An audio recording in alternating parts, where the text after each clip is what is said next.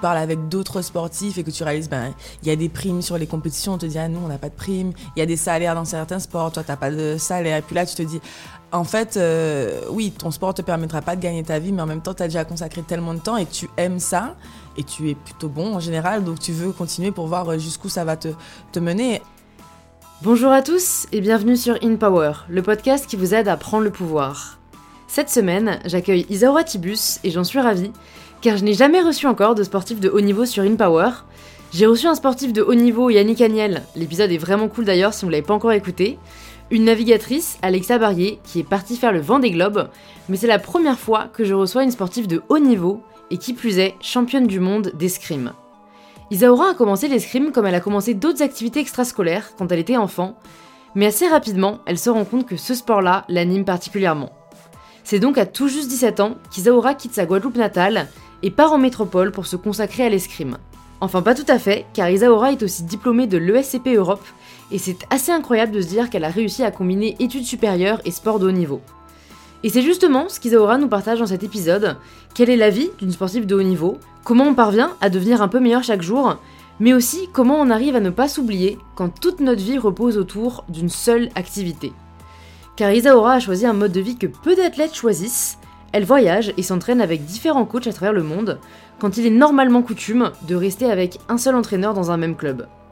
Isaura a choisi d'être athlète de haut niveau, mais aussi de vivre sa vie. Et c'est pour cela que je pense que les sujets qu'on aborde dans cet épisode peuvent tous résonner en nous. Comment rebondir après un échec Comment progresser Comment devenir chaque jour une meilleure version de nous-mêmes Avant de commencer notre conversation, j'aimerais faire un gros big up, comme chaque semaine, à l'un ou l'une d'entre vous qui a pris le temps de laisser un commentaire sur Apple Podcast. Je remercie aujourd'hui Clara qui a laissé le commentaire suivant.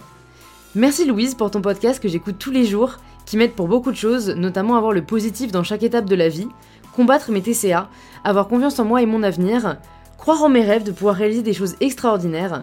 Merci énormément de réussir à faire tellement de bien autour de toi rien que par la parole. Ben merci à toi, Clara, pour ce message qui, qui me touche vraiment beaucoup, et j'espère de tout cœur qu'InPower pourra t'aider à croire en toi et en ce que tu peux accomplir.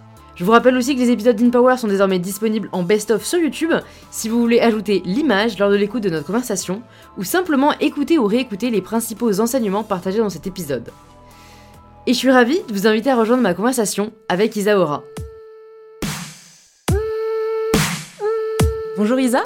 Bonjour, bonjour. Bienvenue sur InPower. Je suis euh, très honorée de te recevoir. Merci Louise. La première question à tous mes invités, c'est de se présenter de la façon dont ils le souhaitent. Mmh, ok. Alors, euh, j'ai 29 ans. Je viens d'une île euh, qui s'appelle la Guadeloupe. Et j'ai commencé l'escrime à l'âge de 7 ans, donc je, me, je pense que je suis escrimeuse professionnelle en tout cas. Mais du coup, j'ai fait les Jeux Olympiques deux fois, je suis vice-championne du monde. Et pour l'instant, je m'entraîne pour les Jeux Olympiques de Tokyo. Ok, c'est fou. Mm. Est-ce que quand tu dis ça, tu t'en rends compte ou pas? Euh, bah, c'est tellement, ça fait tellement partie de ma vie maintenant que, que, non, enfin plus maintenant, mais c'est vrai que des fois quand il y a des réactions de oui, tu as déjà fait les Jeux Olympiques, tu t'entraînes pour les Jeux, ça, ça remet un peu, ça permet d'avoir du recul et faire ah oui quand même, j'ai mm. fait tout ça. ouais, c'est clair. Tu, tu, les voyais comment les Jeux Olympiques quand tu étais petite, peut-être même avant de, de commencer l'escrime, vu que tu as commencé, bon, je vais pas dire assez tard, mais mm. c'était pas euh, le truc dont tu rêvais, j'ai l'impression, depuis toute petite. Non, non, non, c'est vrai que moi j'ai commencé l'escrime et ce que j'aimais c'était vraiment aller tous les jours à l'escrime. C'était un côté très familial. J'aimais vraiment les gens qui étaient. Et, euh, pour moi, en fait, je voulais gagner tout le temps, quelle que soit la compétition. Mais euh, j'avais pas pensé à aller aux Jeux Olympiques euh, plus tard, tu vois. Et c'est au fur et à mesure, en grandissant, j'ai fait des choix de vie qui m'ont amené, en gros, enfin, à 17 ans, je suis partie en France pour aller en Pôle Espoir. Et là, j'ai compris que ça devenait un peu sérieux, puisque du coup, tu quittes ton île pour ça. Donc là, à ce moment-là, tu poses des questions. Puis après, tu rentres en, en centre national, l'INSEP. À Paris et là, tu te dis, ah ok, l'objectif, c'est les Jeux. Donc c'est ça, c'est venu plutôt progressivement. J'ai pas rêvé. Pourtant, j'ai regardé les Jeux Olympiques, mais vraiment, j'étais dans mon truc. Quoi. Je, je mm. faisais du sport pour le sport. Ouais. Et qu'est-ce qui t'a fait commencer l'escrime en particulier? Alors, euh, j'aime bien cette question. C'est pas, il y a rien de, de, fou à ma réponse. Il n'y a pas un truc qui s'est passé extraordinaire. Mm. C'était vraiment genre, euh, euh, ma mère a pensé à ce sport-là pour mon petit frère. Moi, je faisais de la danse à la base, donc euh, rien à voir. J'ai essayé plusieurs sports, la natation, euh, le tennis et tout. Et en fait, euh, j'ai accompagné ma mère et mon frère ce jour-là. Et quand je suis rentrée dans la salle, moi, j'avais jamais vu d'escrime avant, donc je savais pas du tout à quoi ça ressemblait. Et j'ai vraiment trouvé ça hyper intéressant. J'ai demandé à essayer tout de suite. et, et, ouais, j'ai kiffé, j'ai juste kiffé tout de suite. Vraiment, mm. ce côté de jeu, ce côté. en fait, déjà avec mon petit frère, on se battait tout le temps. Donc, j'étais un peu pas garçon manqué, mais j'aimais ça en fait. J'aimais les combats et tout. Et, euh, et j'ai adoré, euh, j'ai adoré le, sport euh, dès le début. Quoi. Et quand est-ce que tu t'es dit que tu pouvais y consacrer ta carrière et ta vie parce que euh, pour avoir fait de la gymnastique à haut niveau, euh, même si bah, voilà, j'arrivais à des compétitions au niveau national, etc., je me suis jamais autorisée vraiment à penser que ça pouvait être une carrière parce que euh, bah, en fait, la société me, faisait peur. quoi. C'était genre, mhm. bah non, il y a trop de risques, il y a trop peu d'élus. Mhm. Donc, ouais, qu'est-ce qui, a fait que tu, toi, y as cru? Je, pense que vraiment, euh, j'ai eu la chance d'être dans un club qui était hyper compétitif à, l'époque. En fait, en Guadeloupe, déjà, tout le monde allait, euh, quand on partait en métropole, c'était pour euh, gagner. Et puis, on a eu la chance vraiment de faire des compétitions centra-américaines, panaméricaines. Donc, ça aidait. Moi, mes vacances, je les passais en, stage d'escrime. Donc, oh, j'étais déjà dans une dynamique où, voilà, on donne tout pour être le meilleur, même si c'est, on, est, on a 10, 12 ans, 14 ans. Et en fait, mes premières compétitions nationales, où j'avais très, très peur, je me suis dit là, waouh, on va en France. donc c'était le grand voyage aussi, tu vois. Et, euh, tout de suite euh, championne de France, donc je me suis dit, ah, je peux le faire. Et, euh, et, du coup, en fait, chaque année, je revenais, j'étais championne de France, et donc j'ai été repérée très tôt. Et là, c'est plutôt eux qui sont venus me voir dès mes, dès mes 15 ans. On me disait, oui, il faudrait que tu viennes en métropole. Et je savais pas, moi, j'avais très peur, je voulais rester en Guadeloupe. J'aimais bien mon petit confort, ma famille et tout. Et j'ai attendu mes 17 ans, et là, je me suis vraiment dit, oui, il faut que je prenne une décision. Le fait de partir de son île, ça pose la question assez tôt dans sa, dans, dans sa progression. Et du coup, je me suis dit, non, je veux vraiment euh, voir où ça va me mener. Et euh, du coup, je fais le choix de partir euh, pour l'escrime. Et puis après, dans le fil en aiguille, c'est, c'est vraiment, ça a pris tellement de place dans ma vie.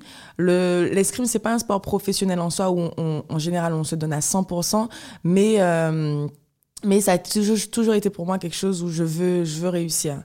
Et après, bon, ben, il y a le double projet. Tu sais, quand tu arrives à l'INSEP, tu dois faire ta carrière, mais en même temps penser à ta reconversion, donc penser à tes études. Puisqu'en fait, comme c'est pas un sport pro, tu, tu en gagnes pas spécialement. Mais en tout cas, dans ma vision à moi, j'ai toujours voulu faire en sorte d'être la meilleure. Mmh. Ça, c'est quand même un vrai sujet. Parce que. Mmh. En fait, c'est terrible. Je me dis, t'es passionné par un sport, t'as énormément de sacrifices à faire et, on y reviendra, mais tu peux pas euh, en vivre. Enfin, je veux dire, c'est hein. hyper traître, quoi. comment t'as vécu, toi, quand t'as commencé à réaliser que, bah, déjà, il y a aussi une espèce d'injustice où il y a des sports où tu peux en vivre, mais pas les l'escrime bah, En vrai, tu le réalises pas tout de suite parce que t'es tellement dans ton truc. C'est plutôt, oui, quand t'arrives à l'INSEP ou bien même sur des regroupements que tu. Une génération à, mm. à, proprement parler.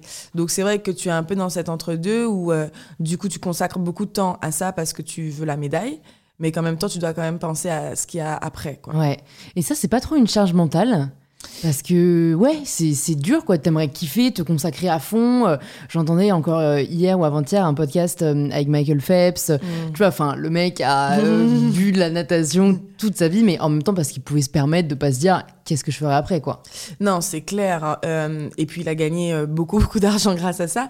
Mais je pense que après, j'ai eu la chance, euh, dans ce système qui est, qui est pas fait pour que les escrimeurs en soi gagnent de l'argent, de, de, rencontrer des bonnes personnes qui ont cru en moi. J'ai eu des sponsors à des moments clés qui m'ont aidé à un moment donné à passer des caps.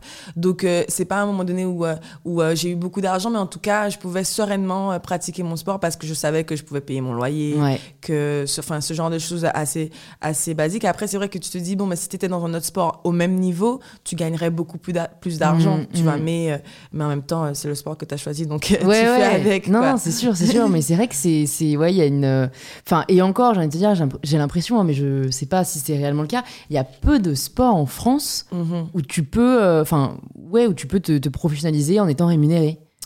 Oui, alors c'est vrai que déjà le, sport olympique en général, ce sont des sports amateurs. Après, il y a quelques sports quand même qui se débrouillent bien, mais mais il y a aussi des disparités entre les pays. Par exemple, le judo est très, enfin, est bien euh, en France, pas forcément dans tous les pays. Après, euh, il y a certains sports qui sont professionnels, euh, le tennis, le hand, le foot, enfin le rugby. Il y, a, y, a, pas mal de sports comme ça. Et puis c'est vrai que des fois, on oublie les petits sports qui du coup doivent un peu bricoler ou avoir leur système mm. à part pour, euh, pour pouvoir fonctionner. Bah, c'est vrai que genre l'aviron, euh, bah, la gym, enfin il y a, y a tellement de, de disciplines, c'est vrai, au JO, mhm. où, c'est ouais, l'objectif d'une vie et en fait, fait vous devez enfin trimer deux fois plus. Et après, je me dis d'un autre côté, mhm. j'ai l'impression que ça vous préserve pour la suite. Parce que euh, au final, euh, enfin c'est terrible, mais euh, enfin j'en ai conscience parce que le, le Enfin, le copain de ma tante s'est mm. suicidé, il était rugbyman professionnel, tu vois. Mm-hmm. Et je sais que c'est pas un cas isolé. Où en fait, il y a des sportifs de haut niveau qui vivent très très mal l'arrêt mm. parce qu'en fait, bah, ils pouvaient en vivre avant. Et j'ai l'impression qu'au moins, les personnes, bah, comme voilà, les, les, athlètes dans l'escrime ou dans les sports qu'on a cités, on très tôt cette conscience de il y a un après et, mhm. et, il faut que je m'y prépare dès maintenant quoi. je pense que oui, c'est assez vrai ce que tu dis. Euh, on pense, on, est sensibilisé au fait que dans tous les cas, il faut avoir un double projet. Après, euh, on n'est pas nécessairement accompagné euh, tout le monde de la même façon. mais je pense que, que oui, quand ça s'arrête brutalement et qu'on a investi tellement de son temps et qu'on n'a on a rien d'autre, ça peut faire un choc à ce moment-là. Mm. J'en parlais aussi, ben, une fois j'avais fait un live avec Sandrine Gruda qui est dans le, basketball et elle me disait la même chose, que souvent, et, et, même le fait que ben, le, pour les hommes, c'est tellement euh, gros d'être enfin d'être basketteur. Tu as tellement d'opportunités la notoriété est tellement différente que les femmes. Elle disait que souvent ben peut-être que pour les femmes c'est presque un avantage parce que eh, on garde les pieds sur terre on pense à, à l'après à ce genre de choses. Alors que c'est vrai que quand tu t'es projeté dans un autre monde tu as de l'argent de la notoriété euh, tu as un objectif de vie puisqu'on se donne tellement et que tout ça disparaît d'un coup euh, ça fait euh, ça peut créer des dépressions ou ce genre de choses. Ouais ouais. Donc écoute en effet je pense que l'accompagnement est, clé. Qui sont mm. les personnes toi qui qui, ont été vraiment présentes tout au long de ta carrière et, bah, qui, t'ont vraiment aidé dans ton parcours bah, Après, euh, ma famille, ça c'est mm. sûr. Je pense que mes parents étaient très... Euh, ils m'ont beaucoup euh, soutenu dans, ça. Enfin, à un moment donné, quand, quand je pars à 17 ans euh, à Aix-en-Provence, c'est vrai que c'était complètement euh, un choc culturel pour moi parce que j'avais jamais vraiment vécu en métropole. Enfin, j'étais allée quelques fois, mais ça se résumait à pas, à pas beaucoup de jours. Donc, j'avais pas de famille sur place. Donc, j'appelais ma mère tous les jours. Et puis, je pense que les personnes qu'on rencontre, j'ai des, des, des, des collègues que j'ai toujours en, ami, même si elles ont arrêté ou pas, quelques années. Donc, ce sont des personnes que tu rencontres. Après, j'ai eu la chance d'avoir certains coachs qui m'ont dit des trucs à certains moments qui m'ont permis d'avoir confiance en moi ou débloquer certains trucs.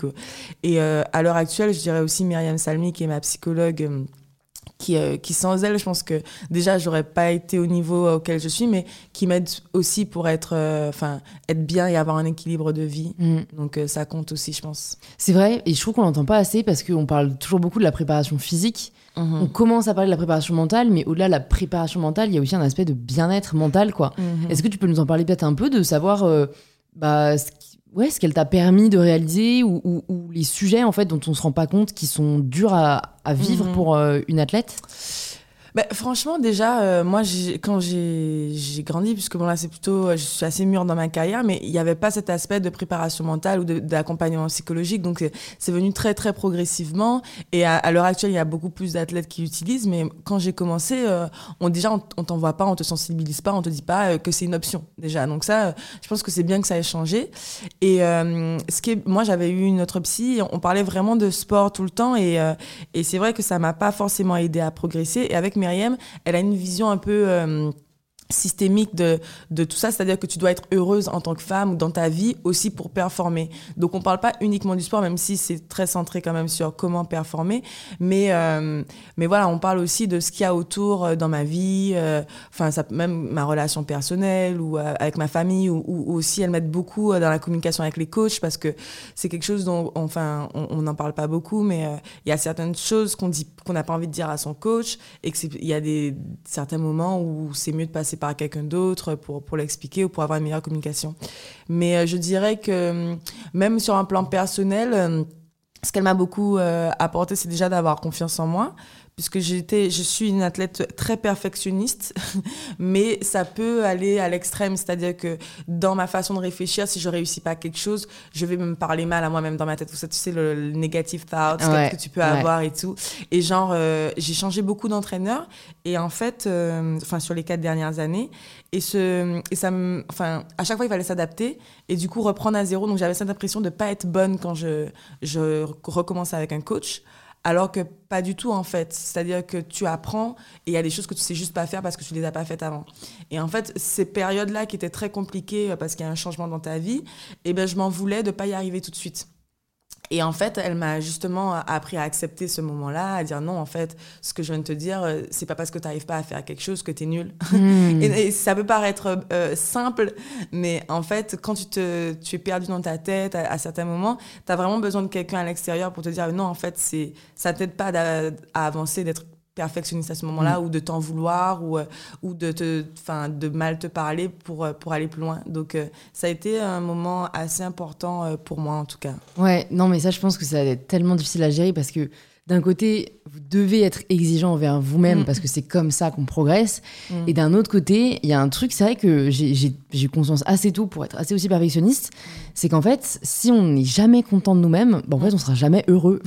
Donc c'est super de progresser, mais si c'est pourquoi juste être admiré par les autres, mais même toi, tu t'admires pas toi-même, bah, what's the point en fait? Non, mais c'est sûr, à un moment donné, je réalisais que toutes mes victoires, enfin, toutes les, tous les caps que j'ai fait, je, je célébrais pas, genre mes médailles. Je me dis, mais si à un moment donné, toi-même, tu te poses pas pour te dire que ce que tu as fait, c'est déjà bien, parce que j'étais dans une spirale tout le temps d'insatisfaction, où je hmm. voulais plus, je voulais plus. Et je pense que c'est ce qui m'a aidé à être euh, athlète de haut niveau à un certain moment, c'était que voilà, j'avais tellement faim, je voulais tellement être la meilleure, que j'étais dans cette spirale où c'est pas assez, il faut être encore plus forte et tout. Et, euh, et euh, à un moment donné, je me suis dit, ben non, euh, même personnellement, c'est un peu euh, une autodestruction. Parce qu'à un certain moment, tu te dis jamais, oh là, c'est bien ce que tu as fait. Et, euh, et du coup, maintenant, je prends le temps de célébrer si j'ai une médaille ou si j'ai une victoire, parce que c'est important, en fait, ça compte. C'est vrai. et qu'est-ce qui est-ce qu'il y a d'autres choses qui t'ont aidé dans, dans, ce parcours, au final, dans ce cheminement personnel, au-delà d'échanger avec ta psychologue Est-ce que tu aurais peut-être des outils pour les personnes qui nous écoutent et qui ont peut-être toujours ce sentiment bah, de jamais assez bien faire?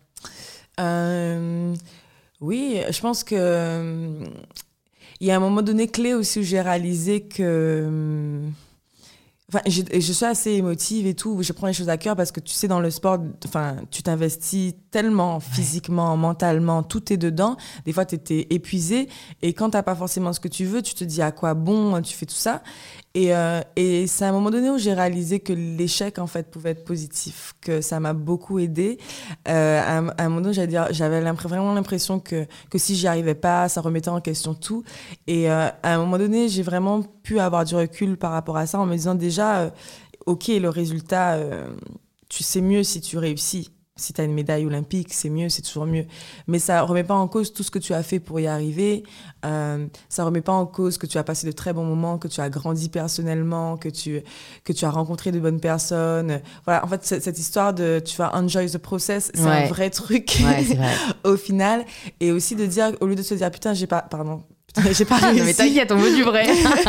j'ai pas réussi, tout ça, euh, merde, ça sert à rien. Non, essaie de voir euh, qu'est-ce que ça t'a apporté et aussi comment hein, tu peux rebondir. Moi, je sais que quand j'ai perdu euh, à Rio, j'avais tellement donné et euh, j'ai, en fait j'ai fait cinquième, je suis passée à deux touches de la demi-finale, donc euh, j'ai eu un peu une mini dépression après en me mm. disant, euh, tu vois what the fuck, qu'est-ce que je dois faire de plus et tout. Et en fait euh, c'est là où j'ai rencontré mon copain, c'est là où j'ai fait des décisions de vie, où j'ai décidé de quitter l'INSEP, de partir à Los Angeles, New York, l'Italie. C'est là où humainement j'ai, j'ai beaucoup grandi, j'ai appris beaucoup sur moi.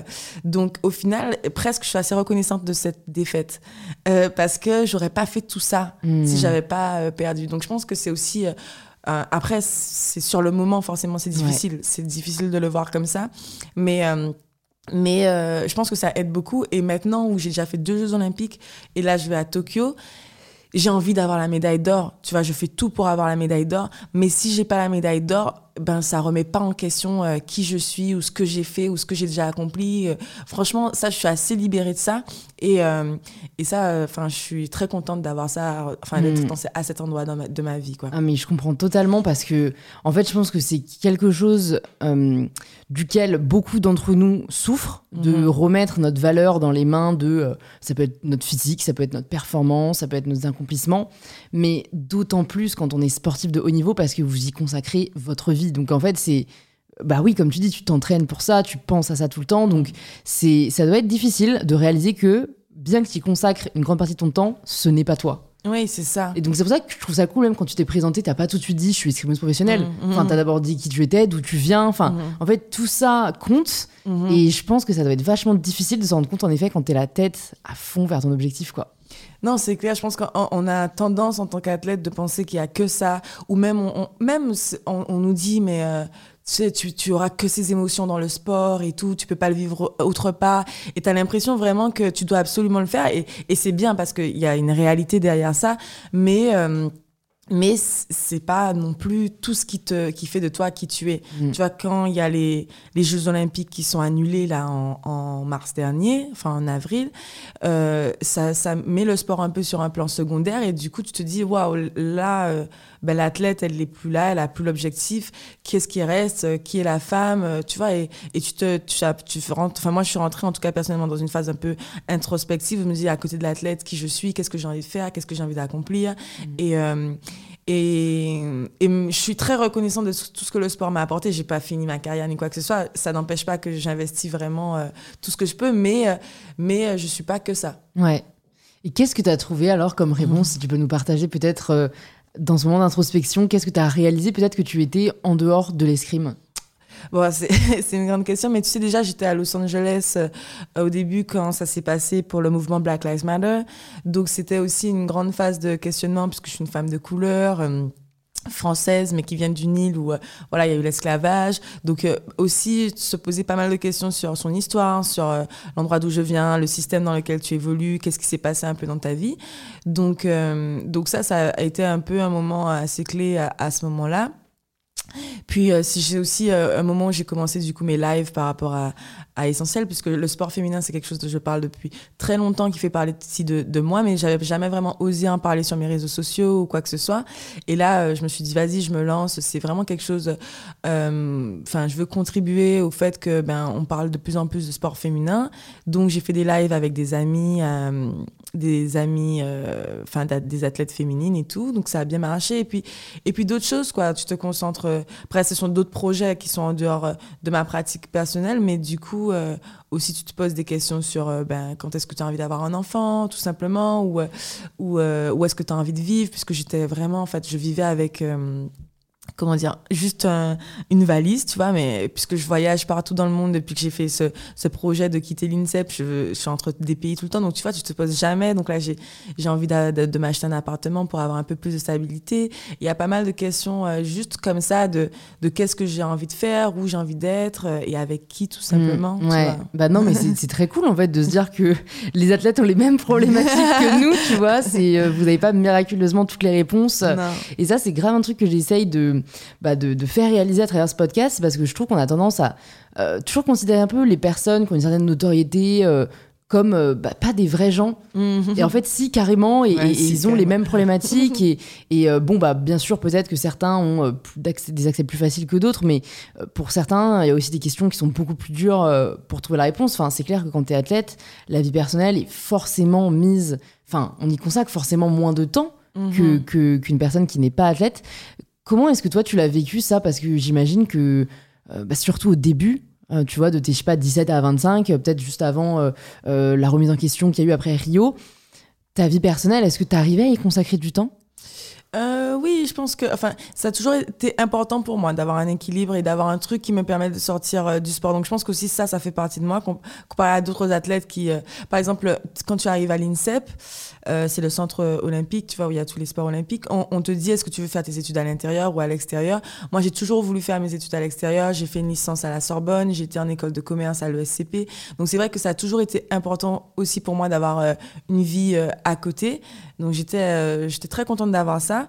Et après, justement, après Rio, c'est là où tu te rends compte, ben que hum, justement les autres pays dans l'escrime ils sont professionnels. Et c'est à ce moment-là où j'ai eu envie de professionnaliser ma, ma, ma, pratique. Et où je suis quand je suis partie à Los Angeles je faisais vraiment que de l'escrime. Et c'est là où je où j'ai eu justement ce besoin de vraiment comprendre qu'est-ce que j'aimais à côté du sport ou tout ça parce qu'il y avait vraiment rien d'autre pour euh, mmh. me permettre de décompresser. J'étais à 100% euh, concentrée sur l'escrime. Euh, je suis partie avec mon, mon, copain et tout qui est américain. Donc on, on avait notre vie personnelle. Mais c'est vrai que lui il fait de l'escrime. Donc c'était escrime, escrime tout le temps. Et c'est là où euh, même j'ai eu besoin de me retrouver seule des fois, où j'ai besoin de, de savoir, euh, enfin voilà, quels étaient mes autres centres d'intérêt, quoi. Ouais, ouais. Et, et ça n'a pas été, enfin, du coup, c'est vrai que comme euh, tu as grandi en Guadeloupe, que tu arrivé en France, j'imagine que tu as peut-être moins bah, de difficultés aujourd'hui à bouger entre différents pays, mais est-ce que ça n'a pas été trop difficile la première transition entre la Guadeloupe et, la métropole? Enfin, mm. ouais, ça m'intéresse de savoir, à 17 ans, euh, ça, tu l'as vécu comment, euh, cette différence quand même culturelle? Ben euh, oui, c'était un choc, mais comment dire? Déjà, enfin, je suis assez reconnaissante d'être allée à Aix, puisque en tout cas, il faisait moins froid. mais moins cette froid. année... On notera l'euphémisme. mais cette année-là, il a neigé à Aix, j'étais là, what the fuck quoi. mais, mais non, mais non, à part la température, c'est sûr que, que oui euh, on n'a pas nécessairement, euh, on n'a pas tous grandi de la même façon. Moi, j'avais des questions, beaucoup de personnes ne connaissaient pas vraiment la Guadeloupe ou tout ce, genre de choses. Après, je, je me souviens pas, c'est aussi vraiment le fait de rester dans un centre où t'as pas ta famille autour, où genre les, les autres ils vont rentrer chez eux à Bordeaux, Lyon, Paris, et que toi tu es, très très loin en fait de, de là d'où tu viens, de ces 8000 km, tu vois. Donc, euh, donc le décalage horaire, tu peux plus parler vraiment à tes amis, à tes parents euh, aux, mêmes horaires, euh, tu dois faire attention. La nourriture, enfin bon, il y a une liste, mais oui, c'est un, un, choc culturel. Et après, maintenant, euh, j'ai vécu huit ans à Paris après. Euh, j'adore Paris. Ça, ça me dérange plus de vivre dans un autre endroit. J'ai vécu à New York, LA. Mm. Je pense qu'il y a toujours un temps d'adaptation quand tu arrives dans un autre endroit. Je me, je me, souviens aussi quand je suis arrivée à LA. Euh, rien à voir, déjà, ça change un peu ton lifestyle entre Paris où tu es tout le temps de métro, à LA, tu es tout le temps de ta voiture. C'est des trucs un peu comme ça, mm. où de toute façon, tu dois t'adapter. Les gens parlent pas la même langue que toi. même, enfin, ils sont pas les mêmes références culturelles. Des fois, ils font des blagues, t'as rien compris, tu vois. Des choses c'est sur l'humour le plus dur, franchement. fais semblant de rire, t'as pas compris la blague et des trucs comme ça. Mais, euh, mais sinon, c'est hyper enrichissant. Ouais, ouais, j'imagine. Bah, quelle est l'expérience euh, à l'étranger qui t'a le plus marqué? Parce que du coup, t'as vécu quand même dans beaucoup de pays. Mm. Est-ce qu'il y a un moment en particulier euh, que tu peux mm. nous partager ou peut-être où t'as ressenti ça, tu vois? Je réfléchis, je sais pas là tout de suite. Un moment à l'étranger où j'ai. LA, hmm. New York, Italie. Après, partout, mais euh, en Italie, euh, je sais pas, c'est des petits trucs, en fait, ça va pas être des, des moments, euh, euh c'est, euh, tu vois, tu, tu, veux manger des pâtes et tu commences à utiliser ta fourchette et ton couteau, et là, tout le monde, tout le monde s'arrête de manger, te regarde, tu ne peux pas faire ça avec des pâtes, tu ne peux pas couper des pâtes, tu ne peux pas utiliser un couteau, qu'est-ce que tu fais? Et du coup, tu sais, tu, tu, si tu utilises ta, ta fourchette, même s'il reste deux pâtes, t'as pas le droit de pousser un petit peu avec ton couteau. C'est ah mort. Et tu sais, c'est des trucs comme ça. Après, c'est pas, j'ai pas eu des, des mauvaises expériences, c'est vraiment que des trucs un peu euh, enrichissant. Ouais, c'est sûr, euh, qui te font grandir. et euh, Des trucs culturels, mais c'est vraiment plus des trucs cool, quoi. Et ça n'a pas été trop dur, même, d'adapter ton entraînement, du coup Parce que, est-ce que, du coup, à chaque fois que tu arrivais dans un nouveau pays, tu avais un nouveau coach. Enfin, comment ça se passait aussi? Parce que bah, je me dis, c'est moi, j'aurais pas imaginé qu'une athlète puisse changer de pays tous les six mois. parce que je mhm. me dis, bah non, attends, tout l'entraînement qu'il y a derrière, comment elle fait oui, c'est vrai que déjà, dans mon sport, c'est très inhabituel parce que euh, vient d'un sport hyper traditionnel. Donc, y a, tu sais, tu appelles encore ton, euh, ton coach maître d'armes, tu l'appelles maître. Il y a pas mal de choses qui, sont, qui restent ancrées euh, et qui sont issues d'un de, héritage très, très, très très loin quoi. Mais du coup ce que je fais c'est vraiment inhabituel donc j'ai un peu comment dire appris sur le tas parce que j'avais pas vraiment d'exemple d'autres escrimeurs qui avaient fait ça avant. Et j'ai un peu co-construit mon système euh, enfin j'ai construit mon, système au fur et à mesure euh, de, ce que je faisais. Donc euh, quand je suis partie à LA j'ai commencé avec un coach qui était ukrainien et qui était plusieurs fois champion du monde. Donc qui était un peu un génie de notre sport. Et c'était ça qui était très intéressant de travailler avec lui. Et au final humainement ça a été très très compliqué et tout on s'entendait pas. Et, malgré le fait que j'ai eu des résultats avec lui j'étais vice championne du monde j'avais eu ce besoin de changer de coach parce que justement, euh, on n'avait pas trouvé cet équilibre euh, à côté du sport quoi. Et euh, du coup, j'ai changé avec un autre coach qui était italien et lui qui est qui est génial qui est aussi qui a été médaille olympique en tant que tireur et qui est aussi depuis qu'il est coach a eu des médailles olympiques avec toutes ses équipes. donc, euh, donc c'était vraiment génial. Et, euh, et du coup, on est parti euh, à Iesi, c'est un tout petit village qui est en Italie. Donc, tu te retrouves dans un endroit où, ouais, as, ça, alors c'est magnifique, c'est un peu dans une forteresse, tu vois. Donc, tu imagines un peu le truc italien. Tu as vraiment les gens comme, enfin, tu vois, qui, qui, mettent leurs vêtements sur les lignes et tout dans la rue. Qui, qui, bref, c'est magique. Mais du coup, tu fais que ton sport, tu es concentré que sur l'escrime, il n'y a que ça à faire. Et. Et du coup, comment on fait pour répondre à ta question? On le fait, c'est tout. Et puis on apprend, on fait des erreurs, euh, on s'adapte. Et c'est pour ça que je disais que c'était sympa d'avoir Myriam dans le process. Et puis on était deux aussi avec mon copain qui fait de l'escrime. Donc c'est vrai que c'était hyper sympa d'avoir ce projet mutuel. Et. Euh, et de rencontrer ça. Donc voilà, tout simplement, on n'a pas continué avec Sergei parce que ça se passait pas bien. Et avec Stéphano, ça se passe hyper bien. On a des résultats et euh, humainement, ça se passe bien. Donc euh, donc c'est ça qui est chouette. Ouais, ouais bah c'est hyper intéressant euh, de voir que. Voilà, je pense que beaucoup d'entre nous ont l'impression parfois qu'on doit faire les choses parce que c'est comme ça bah, mm. qu'on attend de nous qu'on les fasse ou parce que c'est que ce qu'on connaît. Et en fait, non. si toi, tu ressens autre chose, que tu as envie d'autre chose, c'est pas parce que t'as pas d'exemple ou que tout le monde te dit que c'est impossible que ça l'est, quoi. Ouais, après, quand tu es dedans, c'est dur. Ouais. parce que quand je suis partie, on m'a vraiment dit, tu n'y arriveras pas. Tu vois, que ça marcherait jamais, que on m'a prédit que j'allais arrêter l'escrime dans six mois, que j'allais pleurer, que tout ça, que j'allais revenir en, enfin. C'est lourd, hein. Ouais, c'était assez dur de partir, ouais. ouais. Parce que, parce que oui, parce que personne croyait au projet. Et, euh, et, du coup, même au début, je pense que ça m'a mis une pression euh, vraiment de d'y de, d'y arriver, qui n'a pas été toujours bénéfique, puisque c'est vrai, sur mes premières compétitions, j'avais vraiment l'impression que je devais prouver que ça marchait. Et c'est plutôt un peu quand j'ai lâché prise sur tout ça, sur ce que mm. les gens pensaient, sur euh, si je devais le faire ou pas, prouver. quand j'ai lâché tout ça, c'est là où ça m'a aidé, puisqu'au final, je me suis rendu compte que dans tous les cas, je le fais pour moi, que j'y crois et, euh, et, que je sais ce que j'ai mis dedans. Quoi. Donc, bon, après, ce qui est chiant, c'est vrai de ne pas euh, nécessairement avoir de repères à certains moments, de se dire est-ce que ça va fonctionner, d'être un peu dans le doute, l'incertitude. C'est la même chose, dans, je pense, dans n'importe quelle vie professionnelle, quand on entame un projet et que ben, on n'y connaît rien, on doit mm. tout apprendre.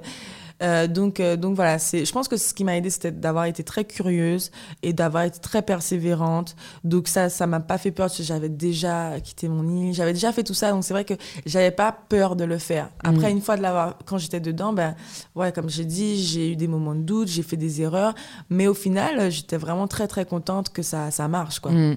Bah, en fait, c'est assez fort, je pense que tu dis parce que au final, euh, tu réponds pas à la question de comment on fait pour ne pas avoir peur. Mm. Bah, en fait, c'est t'auras peur. Ouais. faut le faire quand même. parce, que, bah, parce que sinon, tu sauras jamais, quoi. Si c'était euh, un bon choix, entre guillemets, ou non. Mais dans tous les cas, c'est hyper cool. Je trouve que tu relativises l'idée de même bon choix parce que même si ça t'avait pas forcément apporté ce que tu cherchais, bon, par exemple, Los Angeles, ça s'est peut-être pas passé comme tu voulais mm, avec ton mm. coach, bah, t'as quand même appris plein de choses et tu sais ce que tu veux pas maintenant. Et, et c'est comme ça qu'on grandit aussi, quoi. Clairement. je me demande, du coup, et je pense que pas mal d'auditeurs et d'auditrices se demandent aussi, à quoi ressemblent tes journées? Parce que je me doute qu'il y a des entraînements, mais concrètement, euh, ouais, peut-être une semaine, peut-être si c'est plus représentatif, tu vois, de, savoir euh, bah, tes matinées, tes après-midi, combien d'heures par semaine, qu'est-ce que tu as le temps de faire à côté. voilà, quelle rigueur aussi il faut s'imposer quand on est athlète de haut niveau. Alors c'est vrai que ça, ça a justement changé en fonction de avec qui je travaillais ou pas. Par exemple en France, quand je suis à l'INSEP, mes journées ne ressemblent pas exactement à mes journées en Italie. Mais euh, je dirais que en moyenne, en tout cas, je, je m'entraîne allez, une à trois fois par jour. Donc, euh, la plupart du temps, deux fois par jour. Donc, euh, le matin, on se réveille, je vais à la salle d'escrime. Donc, soit on prend une leçon avec notre maître d'armes, du coup. C'est un entraînement où on est face à face avec le, le, coach et on travaille plus des trucs techniques ou tactiques. On a ben, du physique qu'on fait quand même assez souvent. Moi, j'en fais quatre à cinq fois des fois six par semaine, en fonction de la phase aussi, ou enfin, si tu es proche d'une compétition, tu vas faire moins de physique pour alléger un peu euh, ta préparation. Et euh, ben, des phases d'entraînement d'escrime qu'on appelle des assauts. Donc, on en fait pas mal. Moi, quand j'étais en Italie, j'en faisais tous les jours. À l'INSEP, on en fait un peu moins, euh, c'est deux à trois fois par semaine. Ok. Et du coup, est-ce que tu as le temps de faire autre chose dans tes journées, en dehors de l'entraînement? Genre, je sais pas, si tu finis ta journée vers 18h, ou, ou est-ce que non, c'est pour l'instant du non-stop Alors, euh, franchement, quand on est dans une année olympique, euh, en préparation pour les Jeux olympiques, ça laisse très, très peu de temps pour faire autre chose, Mm. sincèrement. Parce qu'il y a aussi beaucoup de phases de récupération, puisqu'on oublie, genre, les phases. On est... Moi, je suis presque tous les jours chez le kiné. Quand je suis à l'INSEP, parce que quand j'étais en Italie, j'avais pas accès aux soins. Ouais. Et du coup, ici, j'en profite pas mal. Et puis, tu es assez fatigué, même, euh, tu vois, l'implication cognitive que tu mets dans tes, euh, dans tes entraînements. Après, tu es un peu lessivé, tu peux juste Mm. regarder un truc sur Netflix, c'est déjà C'est déjà un pas mal. Mais euh, je pense que moi, en tout cas, euh, déjà, enfin, quand j'étais jeune, j'étais tout le temps en train de faire mes études, donc ça, ça m'a aussi aidé à faire la part des choses. Ouais. Et maintenant, j'ai plein de projets à côté, donc euh, je me force à faire des trucs entre les entraînements où je vais avoir des appels téléphoniques ou voilà, parce qu'en fait aussi le fait d'avoir euh, pris en charge mon projet. Je fais tout ce qui, enfin, je faisais tout ce qui est en dehors euh, de l'entraînement pur. En fait, à l'INSEP, t'es, t'es, t'es- enfin, comment dire, tout est fait pour toi. Tu es dans une bulle où euh, tu n'as pas à te préoccuper de quand sont euh, tes prochains stages, que- combien vont te coûter tes vols pour aller en compétition, euh, euh, je sais pas, euh, qu'est-ce que ta qu'est-ce que ton coach va décider pour ta planification ou plein de trucs en dehors de ça. Ou moi, en tout cas, je faisais tout quand j'étais seule dans mon projet. C'est aussi pour ça que je suis revenue à Paris pour préparer les, les, jeux. C'est que quand tu es ici, tu as qu'une chose à faire, c'est aller à la salle, t'entraîner, tu penses à rien d'autre. Mais en tout cas, moi, personnellement, j'ai cette, euh, un peu cette structure où maintenant je suis un peu businesswoman, où je fais des choses à côté, j'ai des Mhm. projets à côté. Donc, euh, ça, ça, ça m'aide aussi. Enfin, enfin, j'ai pas mal. Mes journées sont bien remplies, quoi. Ouais, ouais, ouais, ça a l'air en effet. Et c'est pas trop dur. euh, bah après, tu me dis, en effet, t'as fait euh, des études, t'as fait un master à l'ESCP, donc tu dois connaître un peu ça, mais c'est, t'as pas été un peu perdu au début quand tu t'es dit, bah, j'ai quand même envie de créer des projets, enfin, Mhm. sachant qu'en fait, euh, tout ce que tu avais fait la majeure partie de ces dernières années, c'était de l'escrime, quoi. Mhm. Vous avez pas d'agent ou, je sais pas, per- personne t'a contacté pour t'aider dans, dans ces projets? Oui, alors, pareil, je pense que hum, l'escrime en soi n'est pas hyper attractif pour les, les agents sportifs, ça, parce que c'est pas un sport où on gagne beaucoup, beaucoup d'argent. Après, moi, j'ai été approchée par plusieurs agences ou des agents. Ça n'a pas toujours bien fonctionné, surtout parce que je pense qu'il y a cette, un peu cette euh, image de l'athlète français qui doit faire une seule chose, c'est faire du sport et donc euh, euh, rester un peu dans cette boîte. Et, et en fait, moi, je me, ressemble, je me retrouvais pas trop dans cette image-là, puisqu'il y a plein d'autres choses qui m'intéressent. Mm. J'aime, justement, j'ai plein de convictions, des, des messages je voulais parler. Quand j'étais jeune, ça n'intéressait pas forcément, euh, je sais pas, des agents euh, de, forcément développer ou m'aider sur ces, projets-là. Et c'est plutôt en allant vivre aux États-Unis, je me suis rendu compte qu'on peut faire autre chose en tant qu'athlète. Euh, voilà, quand on voit une Serena Williams, elle est engagée dans d'autres choses. Une Naomi Osaka, elle est clairement, elle vient d'acheter une équipe de foot féminine. Elle a, elle a plein de projets à côté qui sont pas nécessairement liés à sa pratique personnelle, quoi.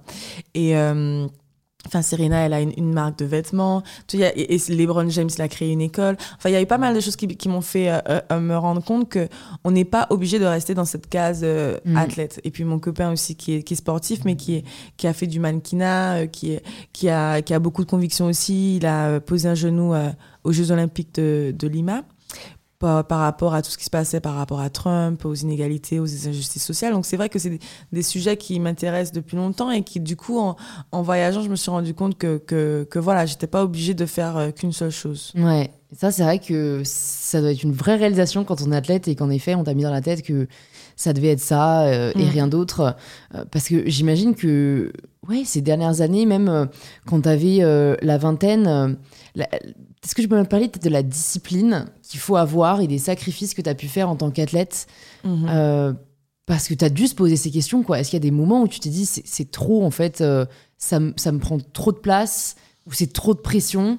Enfin, j'imagine qu'il y a des fois où tu as vraiment dû avoir envie d'abandonner et, et je trouve ça bien d'en parler parce qu'il il y a peut-être des personnes qui nous écoutent qui ont peut-être eux aussi envie d'abandonner dans un projet qui mène Mhm. parce que j'ai l'impression que quand ça devient difficile, bah, Ouais. c'est hyper facile quoi de se dire euh, bah non en fait c'est- trop difficile alors qu'en fait c'est juste qu'on sort de notre zone de confort. Oui, non, c'est clair. Le sport, c'est vraiment ça. C'est sortir de toujours de sa zone de confort, de, de toujours, c'est tout le temps un challenge permanent puisque tu dois tout, tout le temps te dépasser. Euh, oui, clairement, j'ai eu des, des moments où. euh, Déjà après Rio, j'ai eu, j'ai arrêté, enfin j'ai arrêté, j'ai pas, je me suis pas arrêté, mais j'ai eu besoin de d'avoir break. 4-5 mois d'arrêt, ce qui arrive rarement dans une carrière euh, sportive. Euh, et puis même euh, de retrouver le goût de s'entraîner aussi dur. J'ai retrouvé le goût de, de l'entraînement en allant justement à Los Angeles et en tirant avec des enfants de 10 ans et 11 ans, 12 ans, de, des jeunes enfants me disant... et, et c'est là où, le, où je me suis dit, mais en fait, c'est un jeu euh, c'est un plaisir, c'est une passion. C'est pas que euh, travailler dur, dur tous les jours euh, pour un objectif, parce que des fois on perd ça un peu de vue. Mais oui, il y a clairement des moments où on a du doute, on se demande pourquoi on fait tout ça. les sacrifices en tant qu'athlète, ben, je pense que tout le monde les, connaît un peu. Hein. C'est vraiment déjà physiquement, c'est très dur tous les jours. Puis, euh, tu n'as plus trop de vie sociale à certains moments à côté. Euh, tu n'as pas le temps d'aller en soirée. De, ou sinon, tu es vraiment entre sportifs puisque tu as le même planning et tout. Mais de, sortir un peu de, de ce monde-là, c'est dur. Et puis, et puis la pression psychologique puisque tu as des compétitions. Euh, enfin, nous, on a des compétitions tous les mois. Donc, euh, donc c'est à chaque fois un peu se retester sur un événement, savoir où on en est. Donc, as suivi, enfin, en tout cas, dans l'escrime, où il n'y a pas beaucoup de hiérarchie, euh, puisque peut-être que dans l'athlète, enfin, ou dans les sports de chrono, tu dois tout le temps. Euh, ouais, battre. Un, battre un record.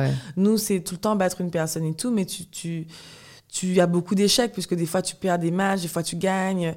ce sont des combats toujours différents. Il y a une, donc c'est vrai qu'en tout cas psychologiquement c'est assez dur mais je pense que dans tous les sports, de, de, tout le temps aller en compétition, de se retester, il y a un certain moment où tu te dis, bah, si tu gagnes, c'est que tu es fort, tu perds, c'est que tu es une merde. Mmh, tu vois, cet mmh, ascenseur un mmh. peu émotionnel qui est pas vrai du tout, en fait. Mais euh, tu es un peu dans, ce, dans cette euh, intensité, en fait, de vie.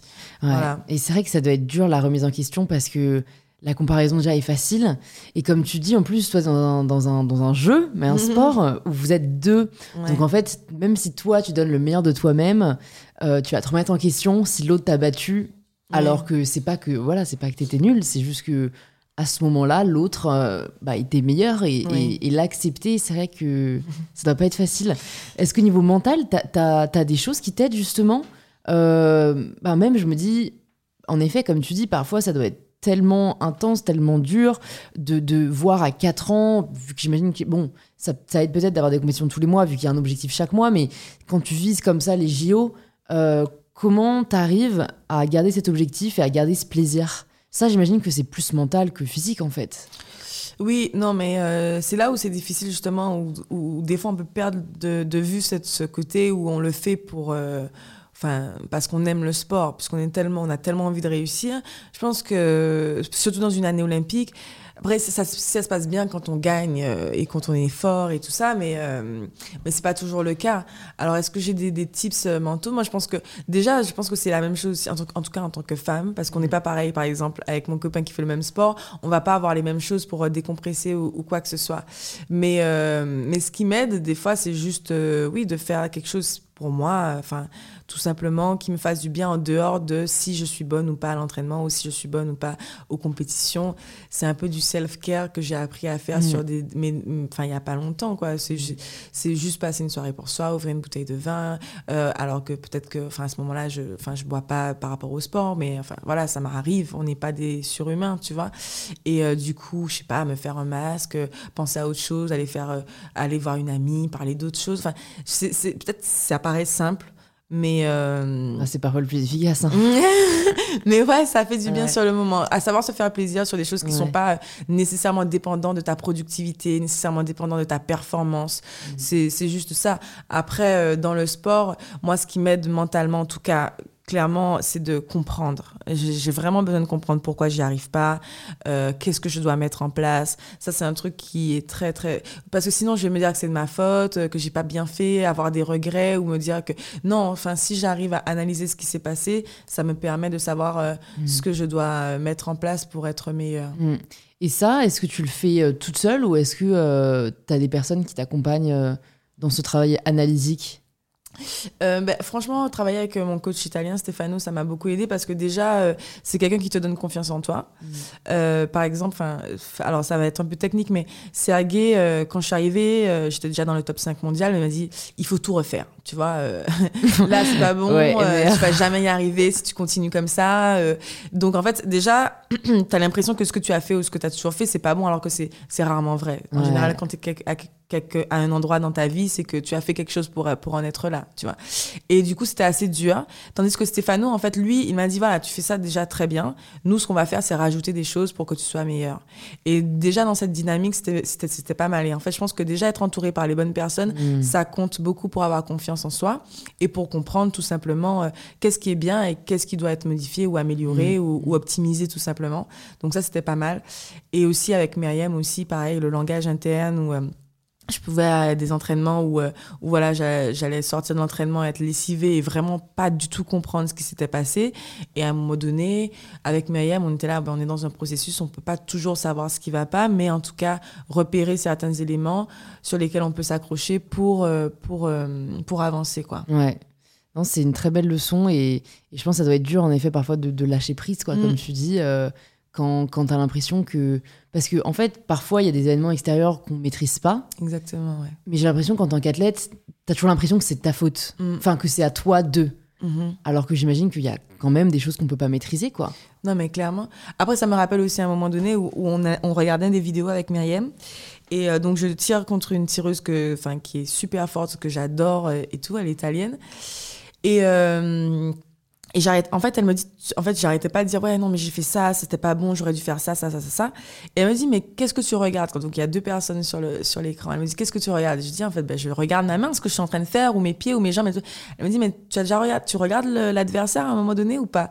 Et j'ai réalisé que je regardais vraiment que moi. Et à un moment donné, un match, c'est deux, ou bien même dans la vie, il y a d'autres éléments, il faut prendre du recul. Et à un moment donné, elle, je me j'ai commencé à regarder l'autre. Et elle aussi, en fait, elle faisait des erreurs. Mais, et quand elle me touchait, elle, elle avait fait la bonne chose, tout simplement. Et en fait, ça permet aussi juste, enfin, je sais pas si je vais pas aller au bout de cet exemple, mais, mais je vois ce que tu veux dire, quand tu es dedans, euh, tu es concentré que sur ce que tu fais et tu as pas le recul de te dire, mais ok, peut-être qu'elle a fait quelque chose de bien ou qu'il s'est passé quelque chose qui a fait que du coup, ben, t'as peut-être pas bien réagi à ce moment-là et que c'est pas grave. Tu peux faire autre chose sur, sur l'action d'après. Et, euh, et, parce qu'en fait, elle, en fait, à ce moment-là, elle faisait, je, mettais une touche, donc je me disais, ouais, c'est bien. L'italienne, elle remettait ses chaussettes tranquillement, elle prenait son temps et elle se remettait sur sa ligne de mise en garde. Alors que mon, quand moi, je faisais une erreur, je m'énervais, j'avais une expression où j'allais m'énerver contre l'arbitre. Et en fait, je perdais un peu l'influx, tu vois, hmm. du truc et je sortais du match alors, alors que c'était pas grave. J'avais hmm. juste euh, raté hmm. une touche et je pouvais juste me, me reprendre, me dire bon, c'est pas grave et repartir sur ma ligne de mise en garde. Donc, c'était un petit truc mental qu'on a, on a travaillé. Sur le coup, en fait, quand maintenant euh, il y a une touche que j'ai perdue, je vais vraiment prendre mon temps. Je vais, pour, je vais marcher un peu plus longtemps euh, pour me reconcentrer sur la touche d'après, faire le vide dans ma tête, au lieu de mhm. rester sur la touche en elle-même. Bon, après, c'est un exemple qui n'est pas du tout applicable dans la vie, mais, mais en tout cas... La morale est là, la morale est là. Non, mais c'est hyper important, franchement. c'est Moi, je la vois, euh, le lien avec, euh, même pour les personnes qui nous écoutent et qui nous regardent, c'est de se dire que parfois, on tourne en boucle ouais. sur quelque chose de négatif. Ouais. Et en fait, ça ne nous sert pas. Exactement. Et mais moi, franchement, je le vis en ce moment aussi. Hein. C'est, euh, on a du retard euh, dans la livraison de nos ensembles pour ma marque de sous-vêtements. Et c'est horrible. Je le vis super mal. J'étais hyper frustrée. Je tournais en boucle dessus. Et en fait, c'est arrivé à se dire, ça ne te sert pas. Mm. Et en fait, il faut choisir ce qui est utile pour toi. Et ça, je pense que, que ouais, en effet, pour vous, ça doit être hyper dur. Et, et comment t'arrives, même avant une compétition importante, à te mettre dans cet état d'esprit mm-hmm. et à te dire, OK, il faut pas que je. Enfin, en fait, c'est limite très difficile quand tu dis j'ai pas le droit mhm. de penser à autre chose, quoi. Ouais. Non, non, clairement, je pense qu'avant, euh, quand j'étais jeune, je me disais. Enfin, déjà, quand j'étais jeune, j'étais un peu naïve, j'allais juste à la compétition. Et voilà. Après, tu rentres dans un truc où tu veux être un peu plus professionnel. Donc, j'avais un peu cette idée de il faut que tu aies une routine d'entraînement à chaque fois, euh, enfin, d'échauffement et tout. Ça, ça a pas mal professionnalisé mon, ma façon d'aborder la, la, compétition. Je fais la même chose. Je plie mes vêtements de la même façon, la veille, au soir. Je, je pense à la même chose. Et puis maintenant, euh, je me dis que j'essaye aussi de moins contrôler les trucs et de plus m'adapter en fonction du feu. Donc, j'ai toujours gardé cette idée de, routine, mmh. puisque ça aide quand même à rentrer dans la compétition et à te vider l'esprit. Mais s'il se passe quelque chose que j'avais pas prévu, ça me dérange beaucoup moins qu'avant, euh, où, euh, je sais pas, mes fleurets auraient pas été parfaits, ça m'aurait peut-être affecté ou quoi que ce soit. Là, euh, j'arrive préparée tout simplement. Et s'il y a quelque chose qui se passe et que j'avais pas prévu, mmh. c'est pas grave, on rebondit sur quelque chose d'autre, quoi. Ok. Ouais, bah c'est la résilience, quoi, et accepter que tout se passe pas forcément comme on l'imaginé. Ce qui était très difficile pour moi, parce que... je comprends, je comprends. Et en fait, c'est en plus un engrenage, parce que, en fait, euh, c'est rassurant. Mm. oui. C'est rassurant, le, le, ben, le non-changement. Non, mais grave. C'est-à-dire que, genre, si je gagnais une compétition, il fallait que je, je remette le même t-shirt à la compétition d'après. Enfin, je l'avais quand même. Mais tu vois, c'était des trucs un peu superstitieux. Ou, et qui, qui, en fait, euh, qui sont cool sur le moment, mais sur le long terme, c'est pas la réalité. Ouais. Quoi. Mais ça peut être dangereux parce que si t'as pas le t-shirt, euh, bah ouais, t'arrives euh, en PLS. Non, mais franchement, je comprends. Moi, je commence à être pareil. Hein. Et je pense qu'il faut qu'on arrive à en sortir, de se dire, bon, il y a des trucs qui peuvent t'aider, un petit collier porte-chance et tout. Mais, mais, en fait, t'es quand même au pouvoir de ta vie, qui est le thème de ce podcast. Et donc, il euh, n'y a rien d'autre que toi, au final, euh, qui, peut, qui peut vraiment faire le maximum et, et t'aider. Est-ce que tu peux nous partager euh, ton, ton, plus beau souvenir d'escrime en termes de, de... Bah, en termes d'émotion. D'émotion. Ouais, pas juste en termes de médaille ou quoi, c'est le moment où tu as pris le plus de plaisir ou, vraiment, enfin, un moment qui t'a marqué, quoi, que tu as envie de nous partager? Il y en a plein. Il y en a plein. Après, euh, forcément, en tant qu'athlète, euh, on pense à sa, plus belle médaille, je pense. Euh, quand je suis vice-championne du monde à Wuxi, c'est vrai que c'était un moment assez spécial pour moi déjà parce que c'est une médaille mondiale, mais aussi parce que toute cette année-là, c'était justement l'année où ça a été très difficile euh, à Los Angeles et où j'avais eu beaucoup moins de résultats. Et euh, la compétition d'avant, au championnat d'Europe, je perds au, premier tour, ce qui m'était jamais arrivé au championnat d'Europe. Et euh, donc les deux, à savoir que les deux étaient à trois semaines d'écart. Donc là, je, je, je perds au premier, ouais, je perds au premier tour aux Europes. Et je me dis, ben c'est bon, c'est fini, ils avaient raison. Mm et tout. Et puis, euh, et en fait, quand je vais au championnat du monde, c'est là où je me suis vraiment dit ce, que, ce dont on a parlé avant, où je lâche prise, où je le fais pas pour les autres, je le fais pour moi. Et je m'étais dit justement que j'aborderais, c'est un peu bizarre, hein, mais ces championnats du monde comme si c'était mes premiers championnats du monde, un peu comme euh, si c'était euh, un peu, tu sais, la première fois que tu vas quelque part. L'innocence. exactement. Et en même temps, comme si c'était la dernière, où je donnerais tout et j'aurais pas de regrets. Et c'est vraiment ce qui s'est passé sur la journée, où j'ai vraiment profité de chaque seconde. Et. Et du coup, quand j'ai été vraiment en finale, ça a été beaucoup, beaucoup d'émotions parce que, parce que euh, c'était vraiment pour moi. C'était vraiment mmh, une récompense mmh, de mmh. ce que j'avais fait avant pour y arriver. Ouais. Trop cool. Ben, merci, merci pour le partage.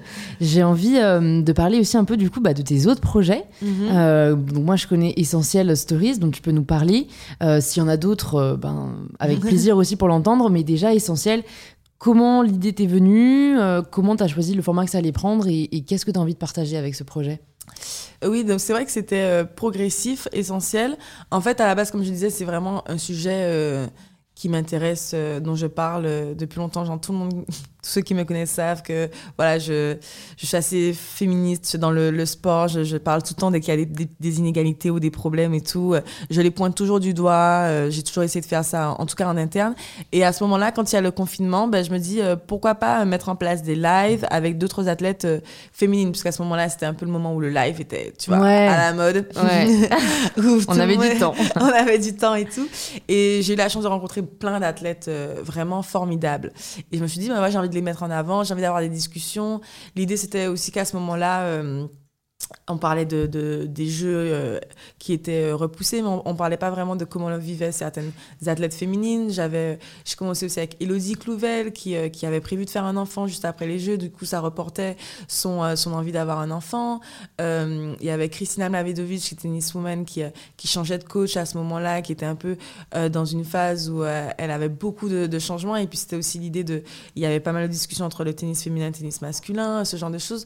Mais aussi d'un point de vue Estelle celui qui, euh, qui était enceinte à ce moment-là et qui, euh, qui devait du coup être enceinte pendant le confinement et après revenir pour un combat. Enfin bref, j'avais juste envie de mettre en avant des histoires d'athlètes féminines et qu'est-ce que c'était d'être une athlète féminine à ce moment-là, qu'est-ce que représentait le sport féminin ou euh, leur sport par rapport au, sport masculin? Enfin, j'avais juste envie d'avoir des discussions avec des athlètes que je connaissais bien. Et, euh, et, en fait, ça a intéressé les gens. Et au fur et à mesure, je me suis dit, bah, pourquoi pas en faire avec des athlètes que je connaissais pas forcément. L'idée, c'était vraiment d'avoir une conversation, euh, parce que souvent, les journalistes y viennent, c'est très orienté sport, euh, c'est très orienté... Parcours, voilà, exactement. Et, et ouais, juste échanger sur des, des anecdotes qu'on a eues ou pas en tant qu'athlète féminine, quoi. Des questions qu'on nous pose pas nécessairement dans notre carrière. Et du coup, ça a plu et je me suis dit, ben, c'est dommage, ce sont des lives, ça disparaît, pourquoi pas en faire euh, un Instagram, une plateforme? Et du coup, c'est comme ça que, que j'ai voulu créer euh, ce compte-là. Et l'idée est partie de là en me disant, voilà, il n'y a pas... Euh, au final, au final j'ai commencé vraiment à faire un petit, un petit je sais pas, benchmark de ce qui existait en, en, termes de plateforme pour le sport féminin. Je me suis vraiment rendu compte que ça n'existait pas vraiment, que c'était que même dans les, les, les médias traditionnels, le, il y avait beaucoup, beaucoup de sports masculins, d'athlètes masculins. Et puis, je le savais, mais. Enfin, je le savais déjà, mais le fait d'avoir fait ces recherches, je me suis vraiment encore plus rendu compte qu'il y a quelque chose à faire. Et c'était juste ça, contribuer à créer un espace euh, qui met en avant euh, les athlètes féminines. Ok, bah ouais, en effet, je pense que. non, mais moi non plus, j'en connais pas, tu vois. Euh, et du coup, c'est super de dire que maintenant, on va pouvoir. Euh, aller regarder l'essentiel et, ben, désinvisibiliser peut-être aussi les athlètes euh, féminines dans le, dans le sport. Est-ce que tu peux peut-être nous partager euh, ce que tu as, hum, enfin peut-être ce dont tu avais déjà conscience, mais pour les personnes qui nous écoutent et qui se rendent pas forcément compte des inégalités qui sont encore présentes dans le, dans le sport, ben, nous partager ouais, ce que tu as retenu de ces lives, de ce que tes femmes t'ont partagé et ce que tu as envie de dire peut-être euh, ben, aux personnes qui nous écoutent. Je pense que la, première chose, c'est vraiment qu'il y a une méconnaissance des athlètes féminines en termes général.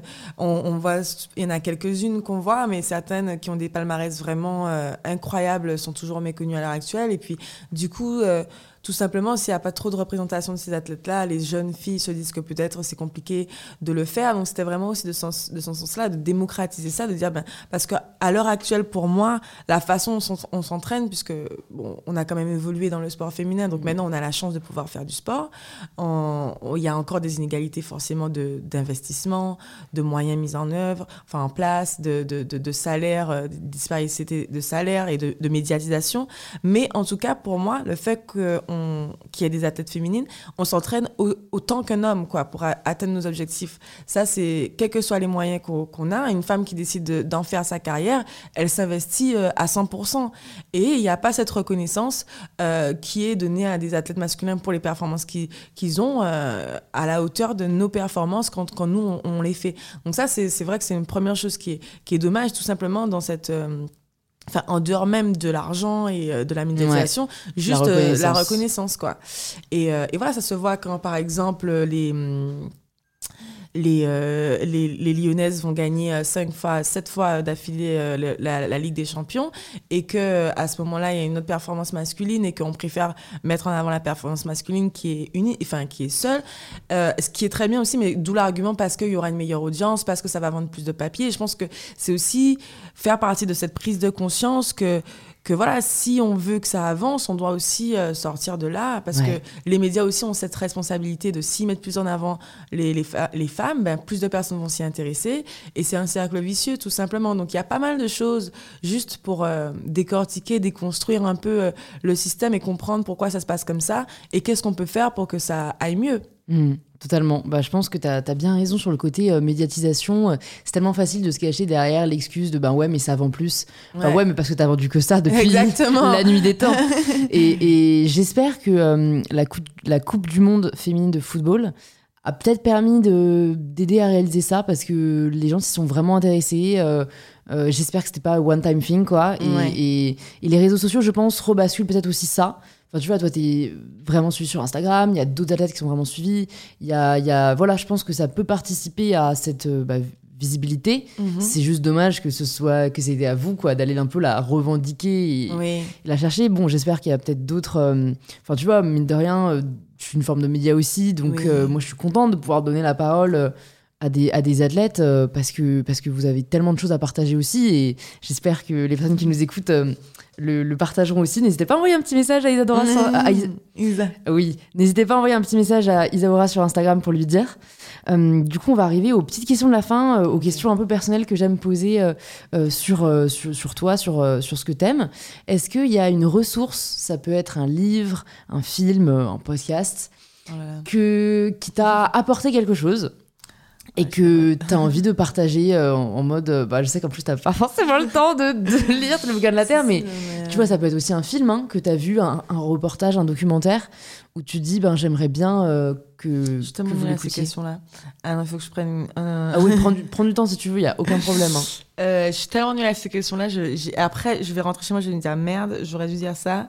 Alors, un. un Ça livre- peut être peut-être un livre que tu as offert, pas mal, un film que tu revois pour t'aider. Mm, mm. Euh, un épisode de podcast que tu as, que as écouté avec ton copain et tu te dis Ah, il m'a fait réfléchir celui-là. Euh, Il y a pas mal de choses. euh, Il y a pas mal de choses. Dernièrement, euh, j'écoute quoi? J'écoute le podcast de Pharrell. euh, J'écoutais deux, deux podcasts de, de femmes. C'était avec Zendaya. Et, euh, et j'oublie le nom de l'autre actrice, celle qui était dans Queen's Gambit. Ah oui, ah, j'ai Euh, pas son nom, mais j'ai sa tête. Et euh, le, le podcast s'appelle. euh, mince. ah, Tu peux checker, hein, vas-y, vas-y. Juste, Ah, ça doit être hyper intéressant C'est- Zendaya. Tu sais que tu leur ressembles un peu en plus. On te l'a déjà dit ou pas ouais, on me l'a déjà dit. Attends, attends, c'est dans mon truc podcast. T'écoutes sur quoi toi? Là, c'est sur podcast. L'appli de. Ouais. Other Tone. Oui, c'est Other. Et Ouais. euh, Zendaya, c'est The Coolest Girl in Hollywood.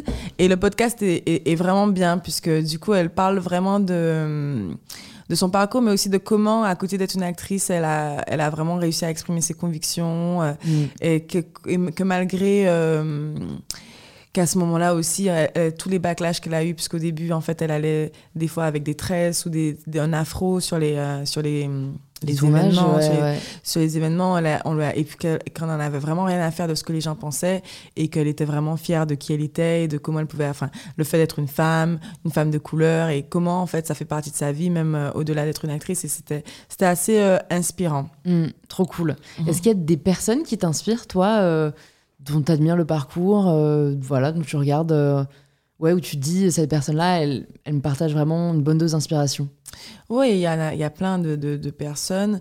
Euh, Après, en France, j'aime beaucoup le parcours de Rokhaya Diallo. Ah, bah je l'ai reçu sur le podcast, si Ah, tu veux écouter l'épisode. Ouais. Carrément. Euh, elle est très inspirante puisque voilà, elle n'a pas peur non plus de, de, De dire, déplaire, euh, de ouais. déplaire, de parler de choses qui sont, qui sont tabous. euh, et et c'est pas facile en France. Enfin, on est dans un très bon pays. Je serais très contente d'être française, mais c'est vrai qu'il y a certains sujets qui, qui sont encore tabous et c'est très difficile d'ouvrir les dialogues. Là, aux États-Unis, a- je suis d'accord. Enfin, je sais pas pourquoi je fais le parallèle, mais surtout parce que souvent on m'amène sur ce parallèle-là, euh, où il y a beaucoup de problèmes aussi aux États-Unis, mais euh, les problèmes sont quand même plus discutés. Alors, euh, je trouve qu'on est encore à un stade où euh, on ne doit pas se plaindre ou se victimiser ou quoi que ce soit. Enfin, ce qui n'est pas le cas, c'est juste pointer du doigt les problèmes pour essayer d'avancer. Et elle le fait vraiment très très bien. Ouais. Est-ce qu'il y a une personne, toi, que t'aimerais entendre au micro d'InPower? Si tu pouvais choisir euh, qui tu veux. hmm. Euh, j'ai rencontré euh, au final grâce ben, au live que j'ai fait euh, Diandra Chachwang, mais c'est vrai que son parcours en tant qu'athlète est assez impressionnant et ce qu'elle fait aussi, euh, elle, est très très inspirante. Elle a créé un, un- un stage camp avec des, des, des basketteuses féminines dans les banlieues et c'est aussi elle a beaucoup d'actions euh, dans les banlieues. Elle s'est exprimée aussi sur les violences euh, policières euh, en disant qu'il fallait vraiment renouer la justement la communication Mhm. pour que ça Mhm. aille mieux et d'apaiser les choses et elle a vraiment un discours positif et, et c'est quelqu'un que j'aime beaucoup. Ok, bah merci pour la recommandation. Je vais te poser du coup la question signature du podcast. Mhm. Ça signifie quoi pour toi prendre le pouvoir de sa vie? Prendre le pouvoir de sa vie. Euh, je dirais de pas prendre non pour une euh, réponse.